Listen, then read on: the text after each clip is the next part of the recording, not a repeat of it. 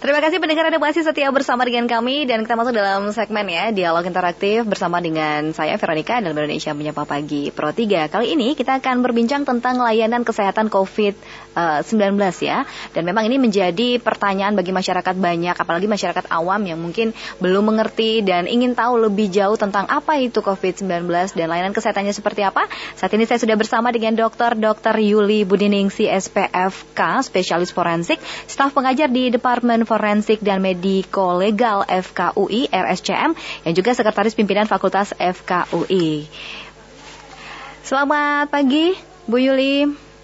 Selamat pagi Mbak Vero. Iya Bu Yuli, ini satu hal yang menarik sekali ya mengenai layanan kesehatan COVID-19 ini karena tentunya ini sangat membantu masyarakat awam yang mungkin ingin ya. tahu lebih jelas. Nah ini mungkin konsepnya seperti apa dan latar belakangnya juga sampai ada layanan kesehatan COVID-19 ini. Silakan.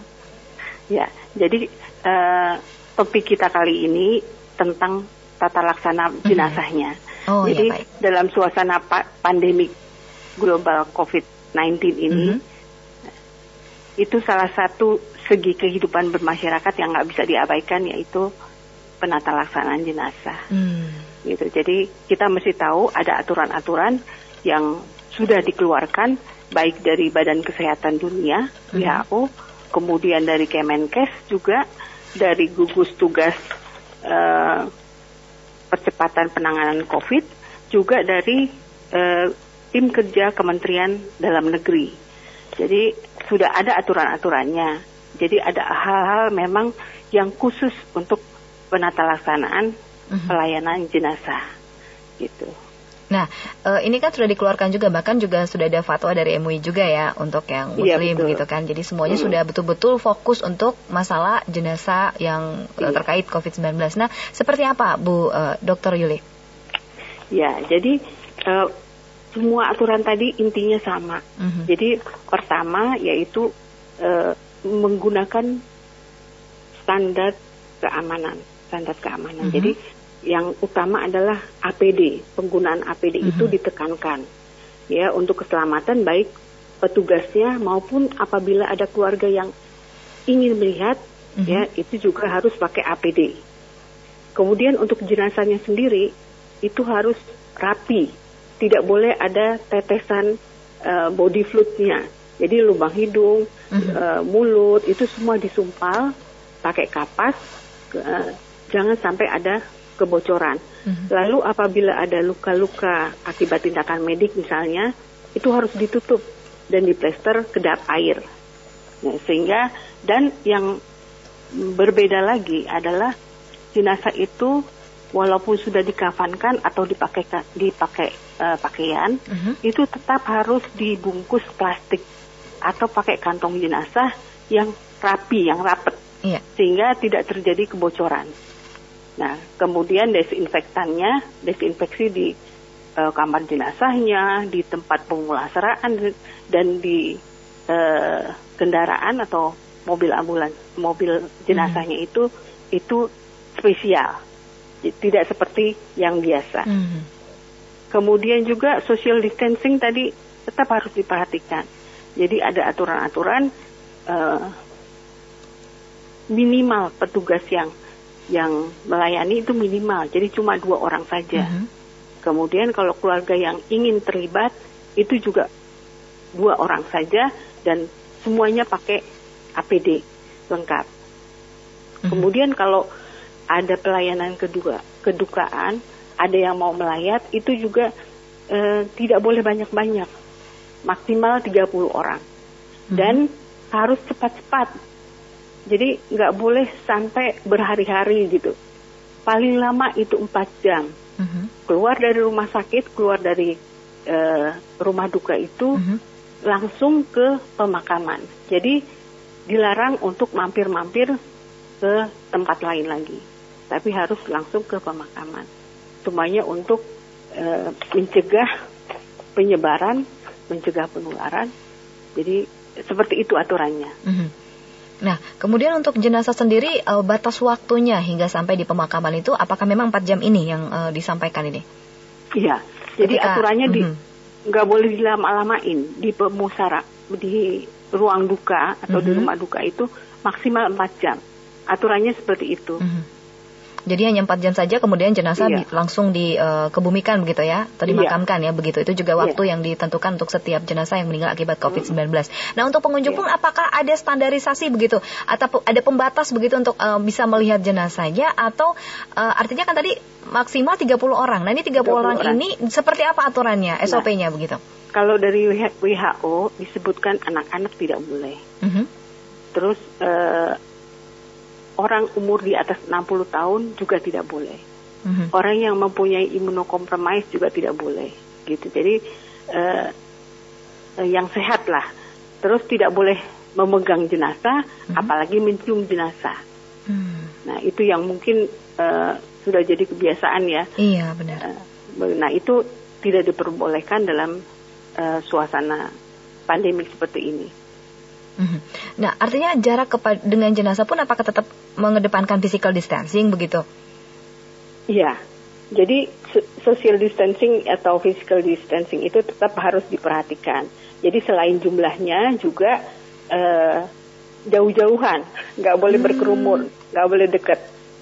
Uh, lagi satu hal lagi uh-huh. tangannya nggak boleh megang macam-macam oh, gitu. jadi di di kamar jenazah atau di ruang duka ya di, di, ditakutkan uh, ada apa namanya kotor ya uh-huh. jadi di, dilarang untuk pegang-pegang dan satu lagi harus cuci tangan terus gitu jadi setelah keluar dari kamar jenazah harus cuci tangan gitu jadi untuk pro yang itu, itu, itu yang uh, menjadi SOP-nya untuk prosedurnya iya, sendiri. Apakah iya. para artinya para uh, pelayat begitu yang datang dari awal datang sudah harus cuci tangan, tidak boleh menyentuh dan lain sebagainya dengan jarak yang dipastikan per pelayat itu mungkin sesuai dengan uh, ini ya physical distancing satu iya. meter, begitu iya. hanya boleh melihat jenazah, kemudian langsung bertukar tempat dan lain. Berarti ini prosesnya sangat sangat sangat cepat ya begitu ya. Artinya iya. memang tidak boleh lama, 4 jam itu sudah hmm. yang maksimal iya. ya begitu. Iya. Selama ini ya, kejadiannya begitu. bagaimana? Bagaimana dari pihak keluarga begitu, uh, Dokter Yuli? Apakah ada yang uh, men, apa ibaratnya kayak mengeluhkan tentang SOP-nya? Ya, enggak, jadi sebelumnya itu sudah diedukasi dulu. Mm -hmm. nah, jadi ke keluarga diedukasi uh, SOP-nya seperti apa, jadi diminta pengertiannya dan diminta kerjasamanya. Jadi nah, biasanya mm -hmm. sih enggak sudah mengerti. Nah, ini kan tentunya yang meninggal uh, ini kalau kita berbicara dengan tahapan tata cara uh, dari agamanya masing-masing begitu ya, Bu. Apakah ini semua distandarisasikan begitu? Uh, ya, jadi kalau yang agamanya Islam kita mengikuti fatwa dari UI. Uh -huh. eh, fatwa dari MUI. MUI. -huh. uh, kemudian uh, dari Hindu juga sudah mengeluarkan aturan-aturan. Uh -huh. Sehingga kita sesuaikan dengan aturan-aturan tersebut. Eh, pada prinsipnya semuanya mengikuti aturan pemerintah. Semuanya mengikuti SOP yang di yang harus dijalani. Biasanya seperti itu, jadi nggak ada masalah. Cuma justru uh, kendalanya kadang-kadang lama karena uh, mungkin petugasnya uh, kurang ya. Mm-hmm. Karena kita lihat kan yang meninggal makin banyak. Jadi selain mm. selain uh, kasus COVID ini kan juga tetap ada yang uh, meninggal karena sebab lain. Mm-hmm. Ya, jadi kasus-kasus biasa. Ya, jadi uh, biasanya itu uh, uh, agak terkendala karena petugasnya kurang atau sedikit. Nah, sehingga menjadi agak lama. Aturan 4 jam itu uh, menjadi terburu-buru sekali gitu. Hmm, artinya terburu-buru ini dalam arti kata semakin lama dari lebih dari empat jam atau kurang dari empat jam atau bagaimana nih? Kalau yang saya yang hmm. saya dengar, yang saya alami, jadi ada justru keluarga yang merasa kok lama banget sih gitu. Jadi oh. jadi delay, kliennya yang delay. Hmm. Ya, nah, jadi kenapa kembali hmm. lagi karena SDM-nya kurang. Nah ini persoalan SDM lagi nih ya Bu Dokter. Ini ini solusinya bagaimana begitu? Mengingat tadi disampaikan uh, yang meninggal juga bukan hanya yang COVID-19 saja ya, tapi harus mengurus yeah. juga pasien yang lain. Yeah. Nah solusi untuk petugas yang kurang ini apa sudah pernah dibahas begitu dan minta pertolongan atau bantuan dari mana begitu untuk bantuan kes, uh, pelayanan kesehatan ya, khususnya di medis begitu? Ya jadi uh, kita bisa menurunkan uh, tim tambahan jadi memang tim itu sudah diatur jadi tiga tiga shift gitu hmm. sehingga uh, kalau yang habis jaga malam atau itu biasanya ada liburnya. Tetapi dalam kondisi ramai, misalnya ramai dan uh, eh, SDM kurang, maka akan diperbantukan. Terpaksa harus didatangkan, gitu. Barangkali uh, pas pada waktu kejadian uh, rekrutmen SDM baru, gitu ya. Jadi yang yang betul-betul bertugas itu uh, kewalahan, nah itu kan jadi agak delay. Nah ini biasanya didatangkan dari mana? Biasanya uh, kerjasamanya dengan mungkin dari mana begitu? Apakah relawan atau bagaimana? Karena kan sekarang sudah ada program relawan begitu. Ya, kalau selama ini sih belum. Jadi masih tim dari rumah sakit. Hmm. Jadi yang tiga shift itu jadi shift yang uh, yang seharusnya tidak bekerja dipanggil gitu. Nah ini juga jadi belum. Mm -hmm. Silakan silakan dokter Yuli silakan. Ya jadi belum belum me mengajak uh, apa namanya SDM dari luar. Tetapi ada kemungkinan seperti itu.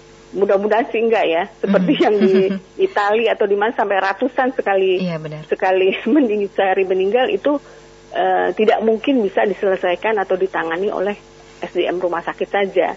Mm. Jadi mungkin butuh uh, sukarelawan dari mana-mana kalau sekarang kan se se uh, apa sukarelawan itu difokuskan untuk penanganan yang sakit, mm -hmm. jadi belum ke yang meninggal.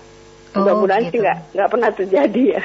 Iya, artinya juga ketika memang dibutuhkan ada rumah sakit yang memang kewalahan untuk menangani seperti itu. Apalagi tadi disampaikan ada keluhan dari pihak keluarga juga kenapa lama ya? Berarti kan ini sudah terjadi begitu. Artinya relawan juga mungkin dari hal ini memberikan masukan untuk bisa ikut membantu juga dan menolong ya. Kita berharap jangan ada yang meninggal begitu. Kita berharap semuanya iya. sembuh. Itu kan harapan iya. kita ya pastinya. Iya, nah, betul. kalau mengingat tadi e, e, Dokter Yuli menyampaikan e, meminta bantuan dari shift sebelumnya. Nah, ini kan juga mengingat kuota kerja mereka dan juga bagaimana mereka kelelahan dan sebagainya sebagainya dari pihak iya. tentunya ini juga perlu diperhatikan begitu. Biasanya apa iya, yang betul. di apa yang dilakukan begitu? Diberikan kepada mereka.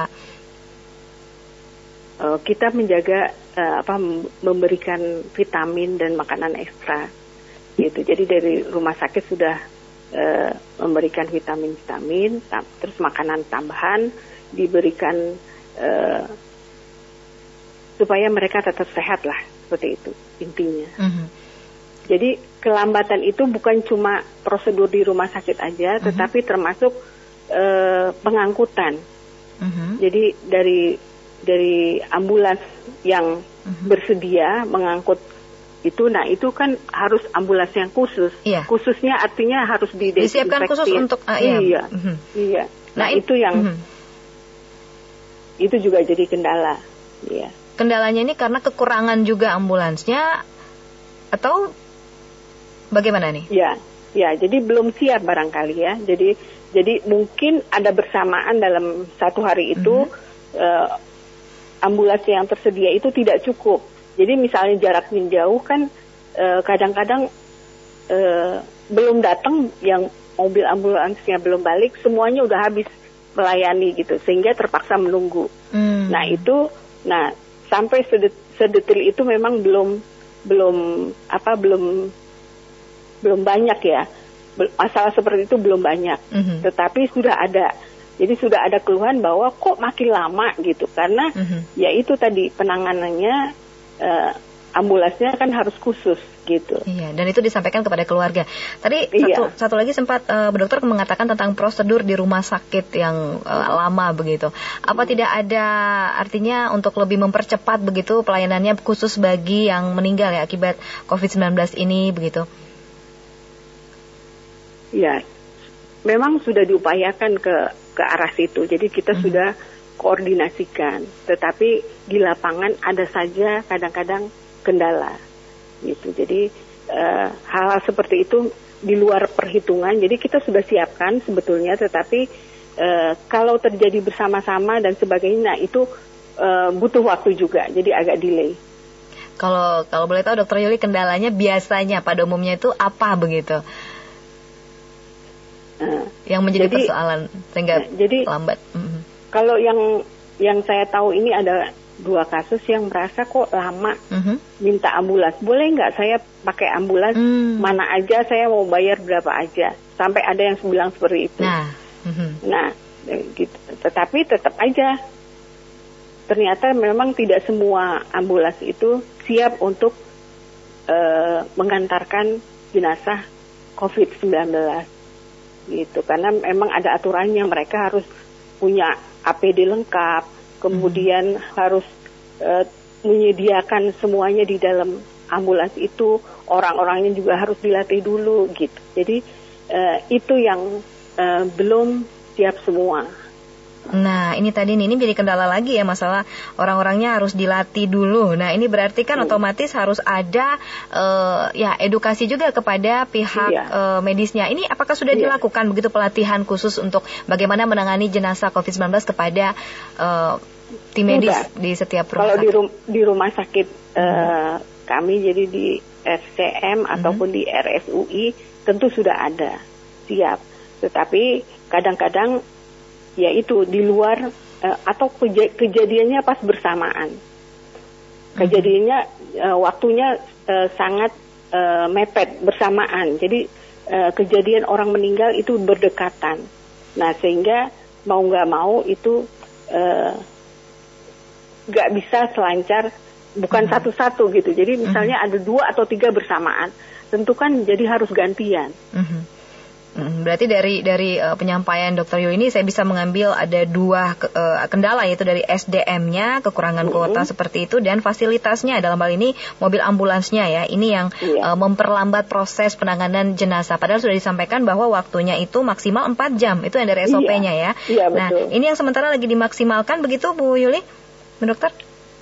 Iya, ini kita koordinasikan terus ya. Jadi mm -hmm uh, harus dibantu oleh uh, uh, ya Pemda.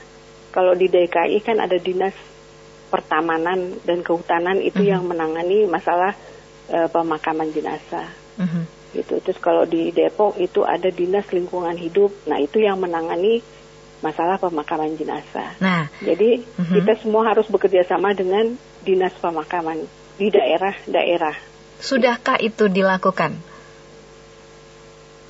Kalau di Jakarta, di Depok itu sudah, mm-hmm. sudah. Jadi termasuk uh, pemakamannya di mana itu sudah ditentukan. Mm-hmm. Jadi seperti kejadian dua hari lalu ya, yang di Banyumas sama di Makassar, mm-hmm. di mana ada penolakan dari masyarakat untuk iya benar benar uh, pemakaman. Nah itu mm-hmm. mudah-mudahan nggak pernah terjadi lagi. Jadi uh, dimohon supaya pemerintah daerah sudah menyiapkan uh, tempat yang ditunjuk untuk pemakaman uh, kasus ini. Mm. Ya, jadi sebetulnya kalau sudah dimakamkan itu udah aman. Iya. Jadi ketakutan masyarakat itu. Iya benar, berlebihan ya, Bu. Terlalu paranoid begitu. Iya. Mhm. iya.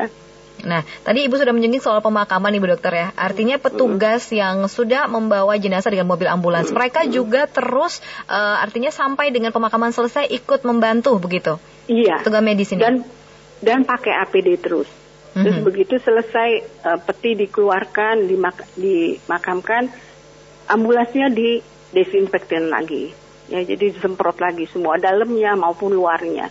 Nah, proses proses itu yang uh, apa proses yang tambahan ya. Jadi yang memang harus dikerjakan. Dan dan itu dilakukan oleh dua orang saja begitu. Artinya petugas pemakaman kan juga harus menggunakan APD ya jika ingin melakukan proses iya, pemakaman ini iya. kan. Ini apakah diberikan iya. juga uh, dari pemerintah atau dari rumah sakit yang memberikannya?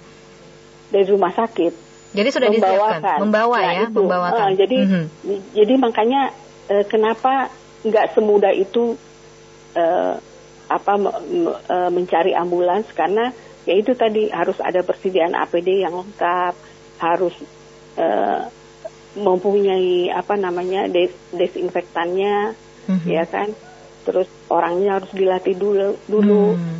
Jadi kalau bersamaan ya kadang-kadang mm-hmm. jadi ada yang uh, kejadiannya terjadi bersamaan sangat mm-hmm. dekat waktunya, nah itu uh, bisa memperlambat.